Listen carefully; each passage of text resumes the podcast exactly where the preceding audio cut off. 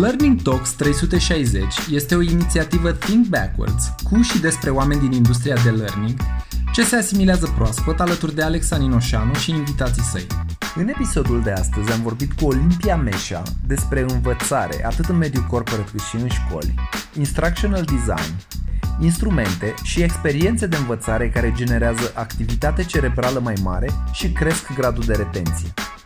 Am dezbătut de asemenea și predarea formală versus învățarea naturală, cum creezi conexiune dincolo de conținut și cum putem face lucrurile diferit în learning design pentru a genera mai mult impact, explorând toate stilurile de învățare.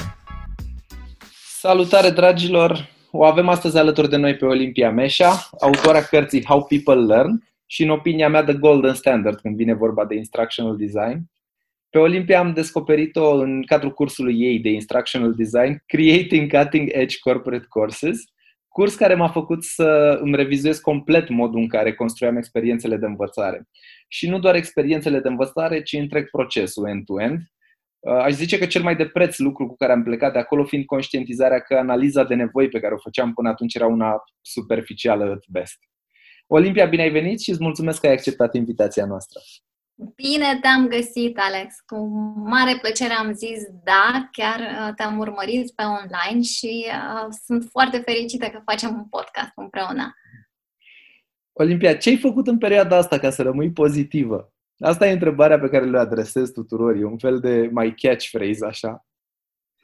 Uh, sunt, uh, sunt de foarte multe ori în conversații pe tema asta cu cei cu care lucrez. Uh, Uh, dar cei mai noi clienți ai mei, pentru că clienții mai vechi știu că eu lucrez de aici, din exact locul ăsta de unde vorbesc cu tine, de 12 ani. Adică sunt în uh, carantină în casă cu munca de 12 ani, prin urmare nu a apărut nimic nou. Singurul lucru nou este că nu mai pot călători atât de mult cât mi-aș dori.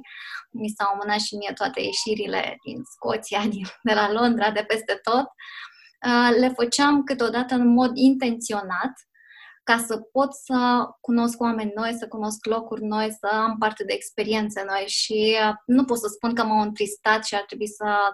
Na, ne-a scăzut dintr-o dată moralul, dar influențează și uh, le înlocuiesc cu ieșire afară în grădină. Am crescut o super grădină cu plante lavandă, uh, stai așa că încerc să traduc din engleză cum se numesc toate plantele pe care mi le-am cumpărat online am grijă să nu moară un trandafir alb. Deci o să, o să crezi că fac cine știe ce minuni, dar de fapt în asta s-a transformat uh, toat, toat, toată călătoria care trebuia să fie de 10 zile în Scoția, de o săptămână la Londra. Am crescut multe plante aromatice în grădină.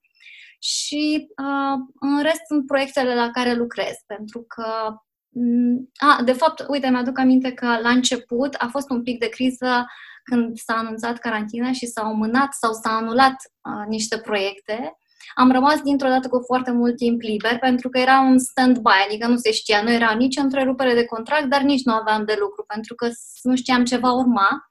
Și mi-a venit o super idee, zic eu, că mi-am, mi-am întrebat de dimineață, zic ce fac, acum stau și bocesc, cum făceam acum 12 ani când am deschis firma, chiar boceam, adică zic bocit pentru că e semnificativ în limba română cuvântul. Și am zis nu mai fac chestii de astea ca acum uh, 10 ani aș putea să fac niște ore pro bono sau uh, întâlniri gratuite cu copii, profesori, părinți pentru noul proiect pe care, la care lucrez de abia de un an, cel cu cum învață oamenii. Și exact asta am făcut.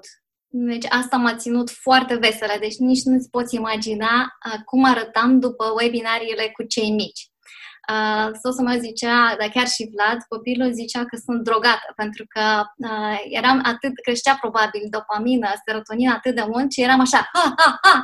Și când ieșeam din webinar, că dura doar o oră, nu puteam să țin copiii mai mult, eu simțeam nevoia să fiu în același vibe și uh, la masa de prânz sau peste tot era și, și, uh, și bineînțeles că râdea toată lumea de mine în casă, că am rămas cu vibe-ul de la webinarul cu cei mici. Uh, când zic cei mici, însemna de la 6 ani până la 12, așa, și am avut și ce am întâlnit cu liceeni, cu probleme mai serioase de asta de adolescenți. Deci asta cred, acum pentru că m-ai întrebat și mă uit puțin înapoi, m-a ținut uh, foarte pozitivă. Chiar, uh, chiar energică, aș zice, nu doar așa pozitivă. Ce ai învățat despre tine în perioada asta? Uh, am învățat că, uh, chiar m-am gândit la asta în timpul unei meditații acum o săptămână, am învățat că și dacă, Doamne ferește, uh, se întâmplă ceva mai grav decât pandemia, adică, nu știu, nu neapărat un război, dar poate fi, de exemplu, eroare undeva la o centrală, cum am avut când eram noi mici și trebuie să ne izolăm în pădure, știu să Uh, fac ceaiuri din tot felul de plante. Știu să gătesc foarte bine. Am gătit de... Uh, n-am mai putut toate lunile astea. Știu să mă descurc cu pământul. Am pus și cartofi în grădină cu fiul meu. Știu să cos la mașina de cusut, să fac haine. Uh, da, deci eu nu, nu, nu le număr așa ca să mă laud, ci ce mi-am dat seama este că uh, ce ne poate ajuta foarte mult în clipele astea și ne, este să vedem ce alte talente sau cu ce am putea să ne descurcăm altfel în alte condiții mult mai rigide. Și dacă ne gândim și încercăm să facem o listă, fiecare dintre noi, de fapt, e foarte talentat și uh, dacă nu neapărat știe deja, s-ar descurca și ar plăcea să facă multe lucruri, gen sculptat, uh, bătut cuie sau construit tot felul de schelete din lemn. Adică, nu știu, imaginează tu ce ai putea să faci. Ia zic, să te întreb și eu ceva. Eu, clar, în zona asta de construcții, aș fi cel mai iscusit. Aș construi o casă care ar fi turnul din Pisa, așa, ar cădea după două zile. Uh, nu... A, de, dar cât să, cât să ne apere de ploi și de uh, urși și de... Uh, dar imaginează-ți, uh, imaginează cât de bine te-ai simțit să faci dintr-o dată și uh, ceva din lemn, nu neapărat needs analysis. Mai să știi că în, în ultima perioadă mi-am dat seama că chiar îmi doresc să învăț să fac ceva cu mâinile. Să sculptez. Și am descoperit asta jucându-mă cu plastilină cu cea mică. Ah. Și jucându-mă cu ea, construind tot felul de chestii din plastilină, cu nisip din ăla kinetic și tot felul de alte uh, tipuri de argilă, lut și toate cele, mi-am dat seama că îmi place foarte mult să fac chestii cu mâinile. Am o, am o stare din asta interioară de liniște și de împlinire când lucrez cu mâinile. Eu fiind uh, predominant kinestezic, apropo de stiluri de învățare și uh, preferințe dominante. Da, ajută, ne ajută pe toți foarte mult și dacă ți aduce aminte, am discutat lucrurile astea în workshop. Dacă am, dacă am aduce și mai des decât o facem în momentul ăsta în învățarea pentru adulți, pentru că toate astea au dispărut în cursurile pentru adulți, au mai reapărut în ultima perioadă, chiar și cu plastilina sau cu Lego. Uh, dar în general sunt numite icebreakers sau ceva de hai să ne jucăm puțin sau să ne distrăm puțin, când de fapt sunt niște instrumente foarte, foarte puternice de învățare. Uh, în limbajul profesionist, el aș spune instrumente de enrichment, pentru că generează activitate cerebrală și în creierul motor, în timp ce cu cortexul prefrontal, uh, noi doi, de exemplu, într-o discuție one-on-one sau într-un workshop, am încercat să descoperim ce este un mindset. Și atunci eu te invit pe tine exact, numai că nu ești cu copilașul tău, ești cu mine la o masă cu plastilină și facem amândoi din plastilină ceva care să fie definiția a ce înseamnă mindset. Sau să zicem în română mentalitate sau nu știu cum am traduce. Alegem noi un concept.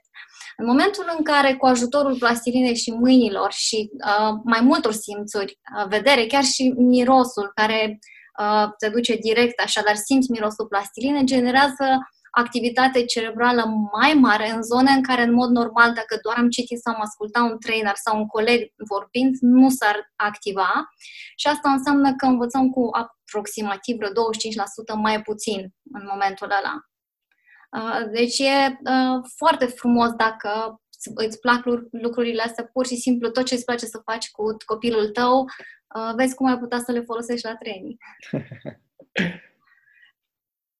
Acum, hai să mutăm conversația în zona asta formală, dacă vrei.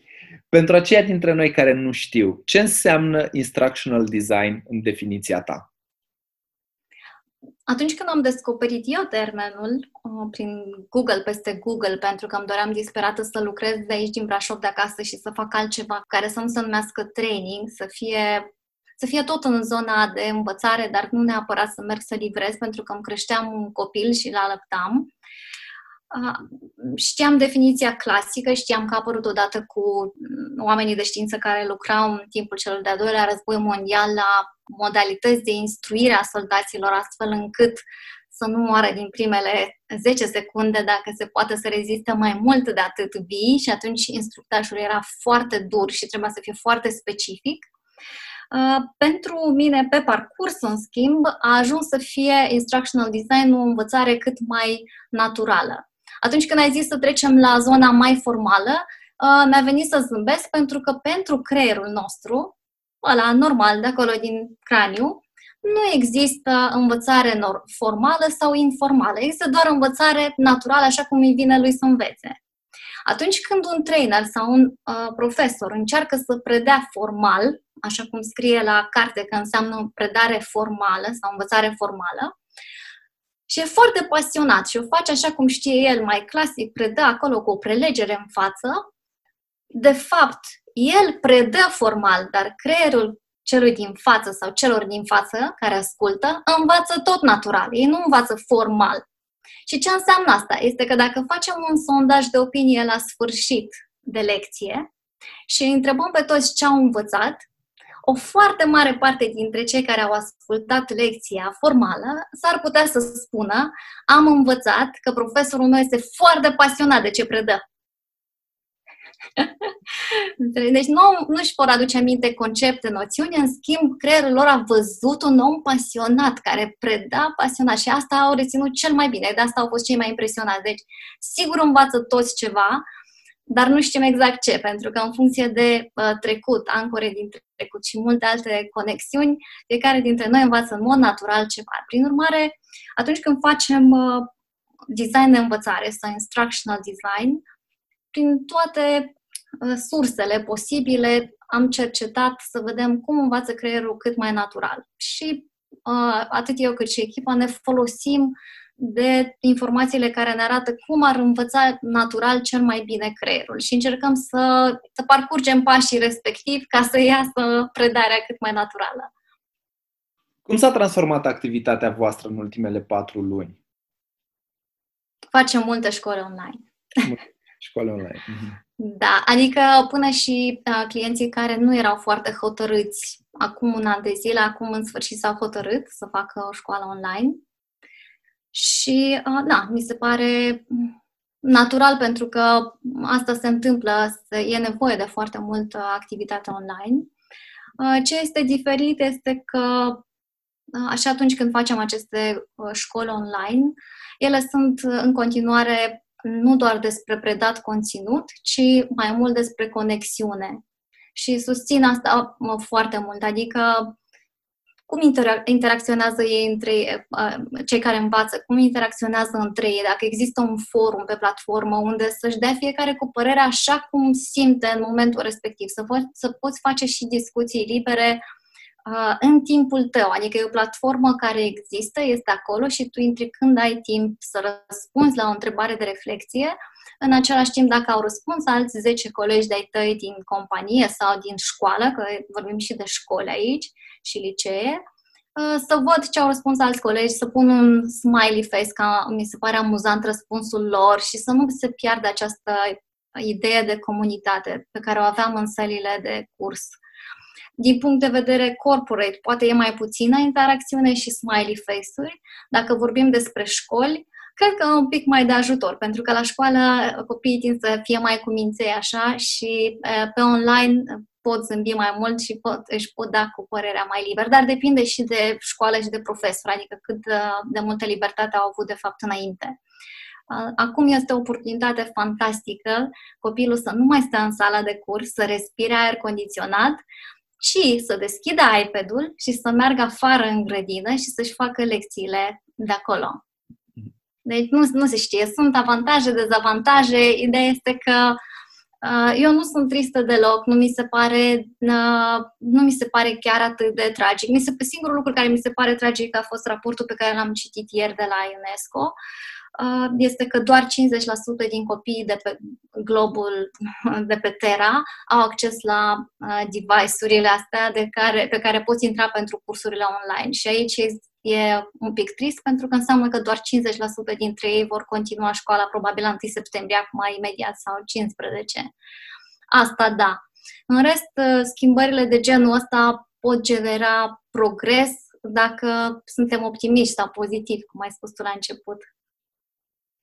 Ai deschis cutia asta a Pandorei cu școala. Crezi că școala, sistemul din România e pregătit de la 1 septembrie să mute activitatea online sau 15 septembrie când vor relua activitatea? Nu este pregătit, bineînțeles, pentru că orice învățare necesită timp. Discut în fiecare zi mai nou cu profesori de, pe tema asta și uh, unii învață mai rapid, unii chiar uh, au învățat mai repede decât mine unele, unele aplicații, pentru că au predispoziție pentru a învăța partea tehnică mai ușor și mă bucur pentru ei. Alții însă nu se văd, adică nici nu au trecut peste uh, hopul de nu e pentru mine, eu nu voi face niciodată așa ceva, adică mentalitatea în care încă sunt sau paradigma în care încă trăiesc și atunci înseamnă că procesul va fi mult mai greu pentru ei. Asta nu înseamnă că în aceeași situație sunt copii. Copiii, dacă ar avea device se știe din cercetări, din uh, poveștile, dacă mai știi, de pe internet cu oameni de știință care s-au dus până în Africa, au, pus, au agățat un computer de un copac și au lăsat copii să facă ceva și după o lună sau mai știu, șase săptămâni când s-au întors, copiii au și spus de ce software update au nevoie și de, le-a făcut o listă întreagă, ce mouse nou sau tastatură. Deci cu ei nu-mi fac nicio grijă uite, eu acum filmez acasă, pentru clienți nu, dar pentru mine filmez acasă cu fiul meu care are 12 ani și pentru care am instalat o aplicație și face și editare video. Deci ei învață foarte rapid. Uh, pentru profesor o să fie un pic mai dificil, dar uh, ce este ușor? Adică ori de câte ori vrem să îmbunătățim ceva, înseamnă să învățăm ceva nou. Dacă profesorii nu vor să învețe ceva nou, ceva nu e bine încă din titlul pe care îl au ca și meserie. Nu crezi? Ba da, ba da. Dincolo de webinarele pe care le-ai făcut uh, cu copiii care te infestau așa cu energie pentru tot restul zilei, ce proiecte incitante despre care poți să ne povestești ai mai desfășurat în perioada asta? Mi-a ocupat tot timpul uh, vara asta să transform cartea pentru copii, cum învață oamenii, într-o școală, de fapt nu e școală, e un curs online, că este deocamdată doar un singur curs online, și în limba engleză și în limba română, și să fac o academie și pentru profesori online. Până acum am oferit uh, de foarte multe ori workshop-uri pro bono pentru profesorii din România. Am observat că foarte mulți dintre ei ar fi dispuși să uh, dea câțiva bani acolo, nu foarte mult, adică nu se imagina că costă nu știu cât, uh, să, să se pregătească să vadă și un alt punct de vedere. Eu nu am spus niciodată că cunosc foarte bine sistemul educațional, că fac parte din sistemul educațional, pentru că nu fac parte. Sunt un om care a lucrat în corporate, a învățat în, în zona corporate, am învățat de la oameni care sunt din zona neuroștiință sau cercetare, nu neapărat în education, adică nu predau, și nici nu vreau să fac parte din sistem pentru că cred că de fiecare dată e nevoie de Uh, creiere viziuni, mentalități și din alte părți, așa cum mă inspir eu din toate zonele, adică încerc să lucrez inclusiv cu artiști sau să văd cum gândește sau învață pe de rost un actor, știi, ca să te îmbogățești din multe alte zone. Exact așa și profesorii ar putea să afle, să învețe, să descopere uh, tot ce știm noi, cei care mai suntem uh, prezenți și facilităm în zona de corporate. Și ei chiar sunt curioși să afle cum se face diferit. Avem design thinking, uh, metodologiile din zona asta, din zona programatorilor care lucrează project-based și fac un project management excepțional pentru că s-a investit mult și au învățat mult. Imaginează dacă toți oamenii din aceste zone ar, ar crea programe și să, să învețe și profesorul și copiii ce înseamnă un project management încă din școală și să învețe project-based, dar nu project-based, adică facem un referat cu hârtie colorată, ci pe bune, învățăm niște pași de uh, project management și aplicăm ca să și citim, să ne și informăm exact ce avem nevoie de cunoștințe, dar în același timp și uh, schimbăm cu adevărat lumea din jurul nostru. Adică mergem și culegem, nu știu, că exces de melci pentru că au dispărut păsările. Mergem și adunăm melcii și vedem ce facem cu ei după aia. Îi omorâm, oare este etic? Facem un debate. Este etic să omorâm melci din exces de la lacul nou din Brașov? Și tot așa, adică să, să aplice uh, anumite cunoștințe și să fie coordonați cu inspirație din uh, zona de corporate. Deci am făcut, uh, am lucrat să fac această academie, iar și în engleză și în limba română, cu tot felul de tehnici utile în predare și învățare, dar pentru cei din educație, ca să vină cine dorește o injecție cu multă vitamină din alte zone de învățare, să vină pentru niște vitamine de așa ceva.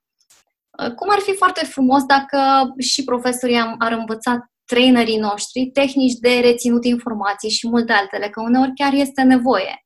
Dar noi nu le știam atât de bine dacă nu ne-am, n-am învățat metodologie de la cei care au făcut cu adevărat 5-6 ani de psihopedagogie. Știi ce zic? Adică să, mm-hmm. să ne adunăm, să vorbim între noi, să ne inspirăm din, tehnic, de, din ceea ce știm cel mai bine sau unde suntem maestri luăm și un fotbalist uh, pe lângă noi ca să vedem fotbaliștii cum se antrenează la ei, de ce uh, ies atât de bine tehnicile, de fapt ce înseamnă învățare cu adevărat uh, și încep să descoper resilience, știi, o grămadă de, de lucruri.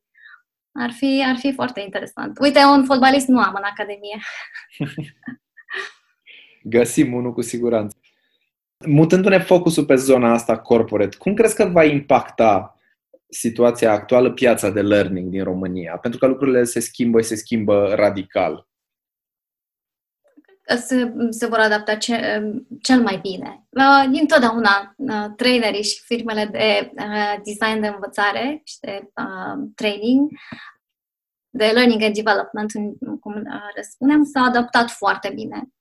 Și dacă a existat o, o cădere timp de o lună sau șase, de fiecare dată, mi se pare mie, echipele de training s-au adaptat foarte bine, pentru că încă de la bun început a fi facilitator de învățare înseamnă a fi early adopter. Deci este, sunt oamenii care în primul rând acceptă cel mai rapid schimbarea, care sunt pregătiți oricând, cum spuneam eu, să iasă în câmp și să crească cartofi dacă asta li se va cere pentru că așa sunt circumstanțele. Nu fac absolut nicio grijă. Bineînțeles că un pic o să dureze, pentru că nu e ușor. De ce crezi că au pus toți clienții mei pe stand-by cursurile sau proiectele pe care le aveau?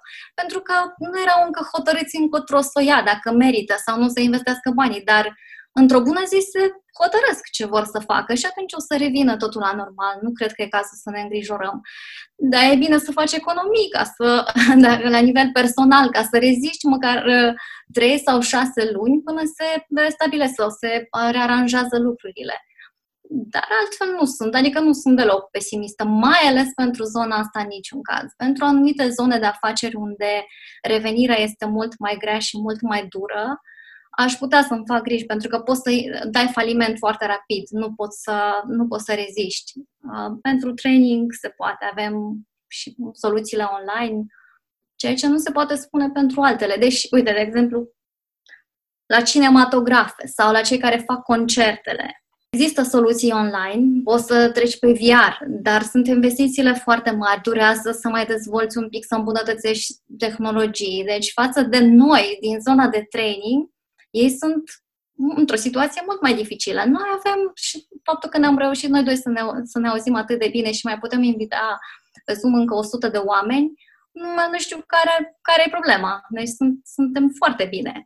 Nu? Da, cu siguranță, mult mai bine decât alții. Sunt industrii care au fost uh, impactate mult mai rău decât cea de learning, cum ar fi Horeca, evenimente, exact. cum spuneai tu, concerte, tot ce înseamnă muzică, spectacole, comedie, teatru, apropo de da. actoria mea. Da, da. Ce proiecte incitante vă propuneți pentru următoarea perioadă?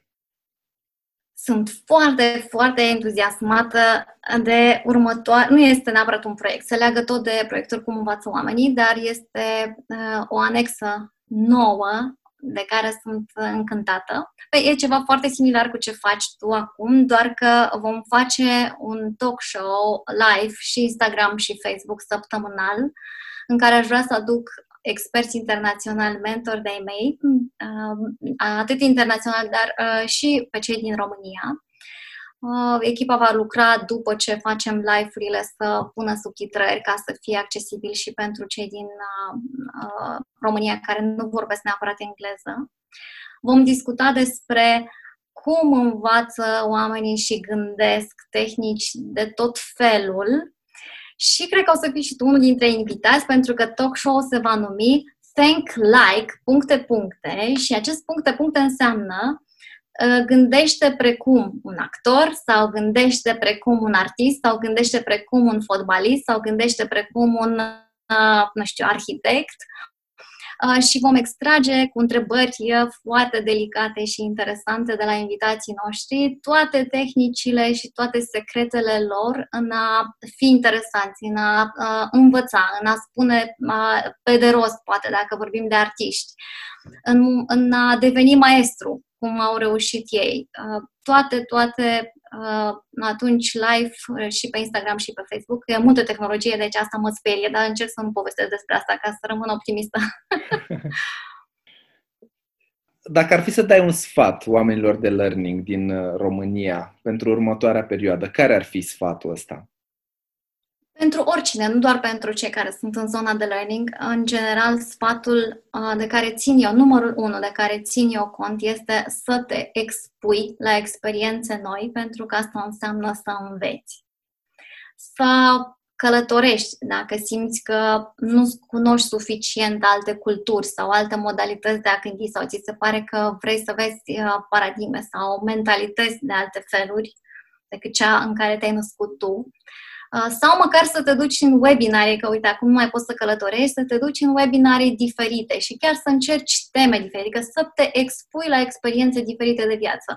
Aici se includ și cărțile. Dacă niciodată nu ai citit o carte de psihopedagogie, ia o carte de psihopedagogie. Dacă niciodată nu ai știut cum, am, cum învață uh, un maestru în uh, zona de instrument muzical, e o bio- autobiografie sau o biografie a unui mare maestru în zona asta și o să vezi dintr-o dată cum trainingul tău este mult mai bun.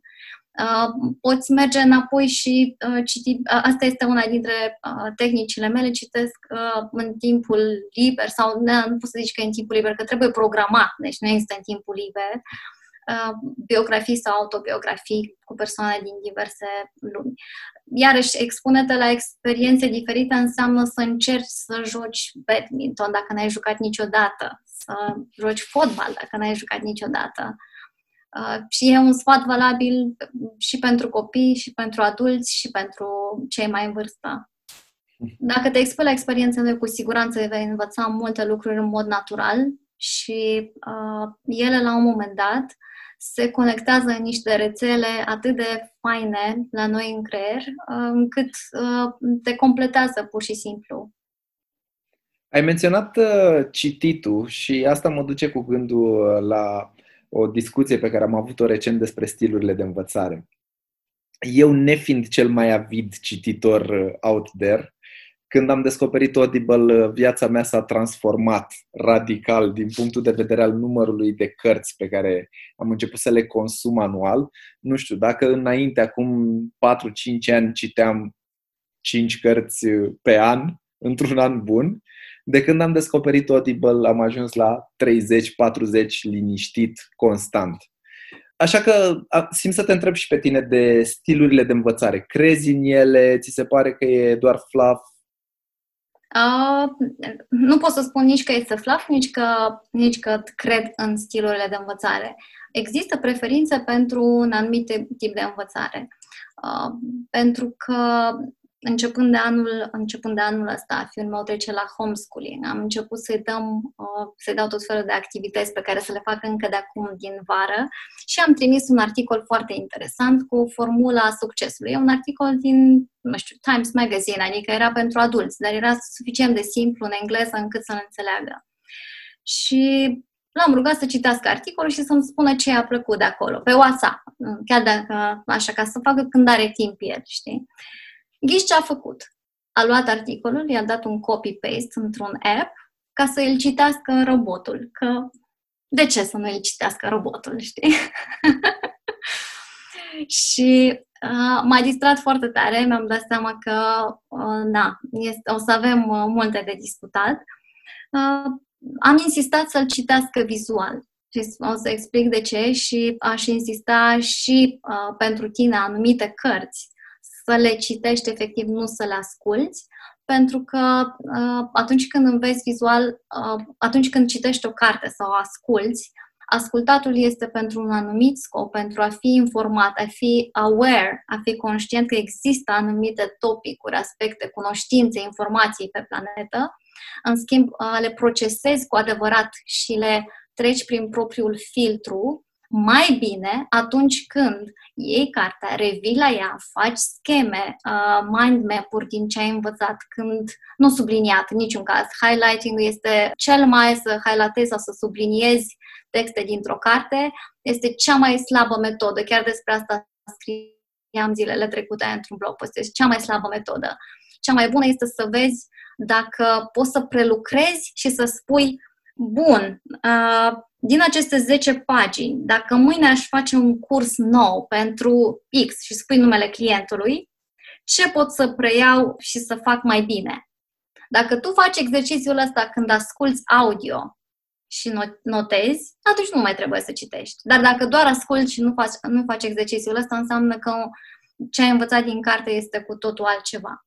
O altă risc când doar asculți este să, se numește în, mod, uh, în limbaj științific, Aolo, sper că mi-aduc aminte, uh, the illusion of knowing.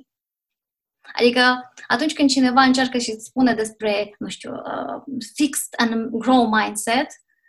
Sună cunoscut, nu zici, yeah, yeah, I know de chestia asta, deja e pe uh, toate gurile trainerilor de 10 ani, mai lasă-mă cu asta. Adică e posibil să spui treaba asta. Dacă, în schimb, te rog să scrii pe o hârtie, ca la debate, uh, 10 argumente pentru pro această teorie și 10 argumente contra această teorie. Este un cu totul alt tip de procesare și o să-ți dai seama că de fapt nu știi atât de multe. Dacă în schimb mai facem și un self-assessment ca să vezi cât de grow mindset ai tu, după care, uh, nu știu, dacă ai un partener de viață sau un copil suficient de mare, rugăm și pe ei să facă același chestionar despre tine, cât de grow mindset ai cu adevărat, din, dintr-o parte, cum se vede, cum face tati, uh, imagine, atunci o să înceapă să apară, de fapt, uh, descoperirea și vezi dacă ai această carte pe care ai ascultat-o pe audio, Grow Mindset, Carol Dweck, cât de mult uh, știu, sunt aware că există ca și cunoștințe și facem, punem într-un cerc și după aia lângă mai desenăm un cerc și scriem cât de mult din cartea asta sunt eu, Alex, cu adevărat, ca ființă umană și ca abilități. Și dintr-o dată îți dai seama că nici nu poți să faci o listă încă, pentru că ascultatul nu a fost suficient pentru a deveni ceea ce ai, văzut, ce ai auzit în carte. Aici se face diferența. Asta nu înseamnă că sunt împotrivă, decât să nu citești sau să citești doar 5 cărți versus 30, mai bine ascultă 30. Dar alege 5 dintre ele pe care vrei mâine să le aplici, să devii mai bun ca și trainer sau facilitator sau uh, om de podcasting și să, o să vezi că dacă îți faci exercițiul ăsta, dintr-o dată ești mai bun. Eu când merg la conferințe, de exemplu, unde la conferințe este foarte mult aha moments, nu apucă prezentatorul la TED Talk-uri sau în conferințele unde au doar 20 de minute, să te ajute să construiești abilități. Nu? Adică nu facem exerciții, acolo suntem 400 de oameni într-o sală de conferințe și uh, discursul este foarte motivațional. La conferințe, în general, sunt ori cu un pic și o foaie mai nou, sunt doar cu telefonul în mână pe notes și când am un aha, nu notez ce aha am. Mi-am propus deja de ani de zile fac asta. Eu scriu direct ce voi face diferit în munca mea, datorită acelui aha. Adică cineva a zis că, wow, că trezi tu dimineața sau nu știu, orice. Și eu zic, gata, mâine trezit la 5. Deci nu există că am învățat o idee faină. Nu, nu notez ce idei faine am învățat sau am aflat. Notez uh, din ideile alea faine ce am curajul să, mâna pe inimă, pe, pentru mine, să scriu direct în nos ce voi face diferit. Ce este doar idee faină, nu o notez, pentru că o să rămână în noți pentru altcineva. Și asta este, asta este diferența. Și în momentul în care ai acest tip de mindset, dintr-o dată te transformi într-un, într-un doer și uh, curajos și ce dorești tu. Bineînțeles că mai ai și dansuri, dar uh, în general ajută. Mi-am adus aminte acum de o chestie pe care am văzut-o pe blogul tău și care mi-a plăcut tare mult. Când a început lockdown-ul și toată situația asta, ai avut o postare cu metoda Pomodoro, apropo de uh, cum gestionezi uh, lucratul de acasă cu un copil. Poți să ne povestești mai multe despre metoda asta? Pentru că eu am încercat să o aplic cu, cu cea mică. Uneori funcționează, alteori nu. Probabil din 2 ani și 4 luni pentru că are de-abia 2 ani și uh, un pic, uh, ta, timpul în care ea poate să uh, fie concentrată asupra unei singure activități este foarte mic. Și atunci ar însemna că acel pomodoro al tău sau orice ceas sau timer ai acasă să sune foarte, foarte des, aproape că te-ai enervat. Uh, la un copil de 2 ani, attention span-ul este, este foarte mic, Alex, deci este până în 5 minute. Îmi pare rău, dar foarte rar. Doar copiii care au activ... Uite, cum ar fi activitatea cu plastilină. Dacă este pasionată, e posibil la plastilină să stea 7 minute, fără, să, uh, fără chiar să fie atentă la ce faci tu. E fetiță sau băiat? Fetiță, fetiță. Fetiță, să fie atentă la ce a făcut tati, pentru că încă nu e la vârsta când simte neapărat nevoia confirmare sau interacțiune cu ceilalți.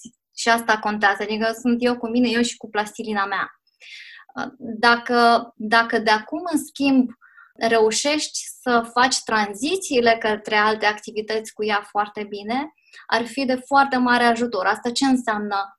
Mai degrabă decât să o chinui să stea foarte mult activă cu ceva, mai bine lucrați împreună Uh, să îi fie mai ușor să gestioneze emoțiile când apare tranziția. Adică în momentul ăsta tati a terminat uh, podcastul sau conferința, ne sculăm, ne îmbrăcăm și acum urcăm în taxi ca să plecăm, să te las nu știu unde cu uh, cineva, cu un prieten sau bună sau eu știu, și să ieșim acum din casă atunci o să fie un pic de urlete, de strigăte, pentru că nu s-a făcut tranziția uh, cum trebuie. Și este momentul uh, critic în care se face tranziția, uh, o vârstă unde învață. Altfel, recomandarea pentru vârsta, mea, vârsta asta era să lucrați împreună în aceeași încăpere, dacă se poate pe la podea, pentru că niciun scaun nu ar fi la fel de potrivit. Chiar și canapeaua, dacă tu ești pe canapea și lucrezi la laptop, pentru ea este mult prea grea chinuitoare chiar o activitate stând așezat pe canapea și ea nu simte că este cu tine atunci, ea simte că este singură în restul casei. În schimb, dacă tu ți iei laptopul și îți muți tot biroul pe covor, unde ea are acces foarte ușor la vârsta asta, fără să trebuiască să se catere, să se dea în siguranță jos, observ, poți să stai să lucrezi de, de la podea în timp ce ea face plastilină, puzzle și tot așa mai multe, uh, pe care le scoți de sub pat pe rând și hop, ai făcut 25 de minute, dacă ai ascuns 25 de lucruri sub pat. Mi se pare foarte amuzant pentru că chiar sub uh, canapeaua din living am niște tăvițe unde sunt jucăriile ei. E, ce crezi că nu știu, lucrez de 12 ani acasă. Uh, așa am făcut. Din păcate, la început este greoi, pentru că nu așa ești tu uh, obișnuit, nu așa ți-ai imaginat tu viața ta de om care muncește, nu? Adică nu așa ți-ai, ți-ai imaginat tu, nimeni nu descrie în filme în felul ăsta sau în cărți ca tu să, vezi, să o vezi în felul ăsta. Dar uh, imaginează-ți că asta e normalitate. Deci exact așa Acum cum uh, mă vezi tu, am un birou în living, exact la 2 metri de mine, lângă perete, care imita biroul meu, era măsuța de lucru a copilului meu, care a crescut aici în birou, nu a fost la grădiniță până la 3 ani. Deci a stat lângă mine și eu îmi deschideam firmă. În momentul în care era prea obositor, stăteam în mijloc, adică între cele două birouri pe covor și scoteam lucruri de sub uh, pața din tot felul de sertare de la uh, Comoda TV, ca să le luăm pe rând. Când le epuizam pe asta, aduceam din bucătărie, care este chiar în spatele meu, adică tot în spațiul ăsta, aduceam toate capacele și oalele și toate piesele de la mixer în afară de cuțite. și în momentul în care se terminau toate și era living-ul plin, se termina și ziua de lucru și făceam ordine. Le ștergeam de praf și le puneam la loc. Și tot așa câte 360 de zile, timp de 3 ani, când a plecat la grădiniță. Deci, începând de aici, orice îmbunătățire este deja o fericire. surprinzător am observat că are momente când se poate concentra mai mult de 5-7 minute, dar exact cum ziceai tu, pe anumite activități care îi plac, puzzle-uri, plastilină, chestii din astea pe care le face cu mânuțele. Cred că se transmit genetic uh, anumite preferințe. E în funcție, este și în funcție de cât de mult probabil uh, reușește să descopere nou sau cât de mult e fascinată de ceea ce face. Uh, foarte interesant pentru cei care sunt trainer, probabil, pentru mine a fost interesant de știut că foarte mulți știu conceptul de flow al lui Mihai Csikszentmihalyi, știi tu? Adică abilități versus provocare uh, la copii foarte mici, până în 3 ani, cred, 3 ani și jumătate, nu se poate spune că este flow. Uh, ce vezi tu acolo cu fetița ta nu prea este flow, pentru că flow este atunci când uh, apare ca și concept un pic mai târziu, când se dezvoltă și zona cortexului prefrontal și când poți să-ți dai seama că datorită anumitor lucruri pe care le-ai făcut cu propriile mâini sau creier sau picioare, ai învățat ceva și faci un pic mai bine data viitoare, dar conștient, nu inconștient. Și atunci este mai degrabă flow. Când sunt foarte, foarte mici, este doar, doar o activitate cu multă, mult interes, dar fără, cum spun specialiștii în engleză, cercetătorii spun fără attention, special attention, fără atenție specială că eu de-aia fac aici, pentru că, uite, vreau să îmbunătățesc. Și adică nu există această conștiință de sine și asta este un pic diferit. În schimb, în momentul în care ea apare, gata, suntem, putem oricând să producem uh, flow-ul în noi și în cei din jurul nostru. Olimpia, mulțumesc din suflet că ai acceptat invitația noastră. Ca de fiecare dată a fost o bucurie să te aud vorbind despre learning și se vede că de fiecare dată când deschizi gura e 100% pasiune acolo, susținută de mulți ani de cercetare Uh, și te mai așteptăm și cu alte ocazii la noi în podcast să ne povestești despre toate inițiativele astea frumoase pe care le faci, atât pentru școli cât și pentru tot ce înseamnă învățare, indiferent că e vorba de copii, corporate sau adulți. Mulțumesc, mulțumesc, Alex. Doresc să, să ți se, nu știu, să ți se facă praf microfonul de la toți invitații care și maestrii pe care o să ai în podcastul tău și să se simtă cum, uh, datorită maestriei lor, începe să se învechească și trebuie altul nou, atât de bine uh, să, și bucuroși să fie cei care vin în podcasturile tale. Este minunat ce faci. Acesta a fost episodul de astăzi al Learning Talks 360. Îți mulțumim că ne asculti și te invit să urmărești Think Backwards pe rețelele sociale pentru mai multe informații despre learning și noi proiecte și inițiative. Așteptăm întrebările și sugestiile tale la Learning Talks 360 around thinkbackwards.ro Data viitoare ne auzim cu Christopher McCormick și David Dieterle de la Education First într-un alt episod în limba engleză.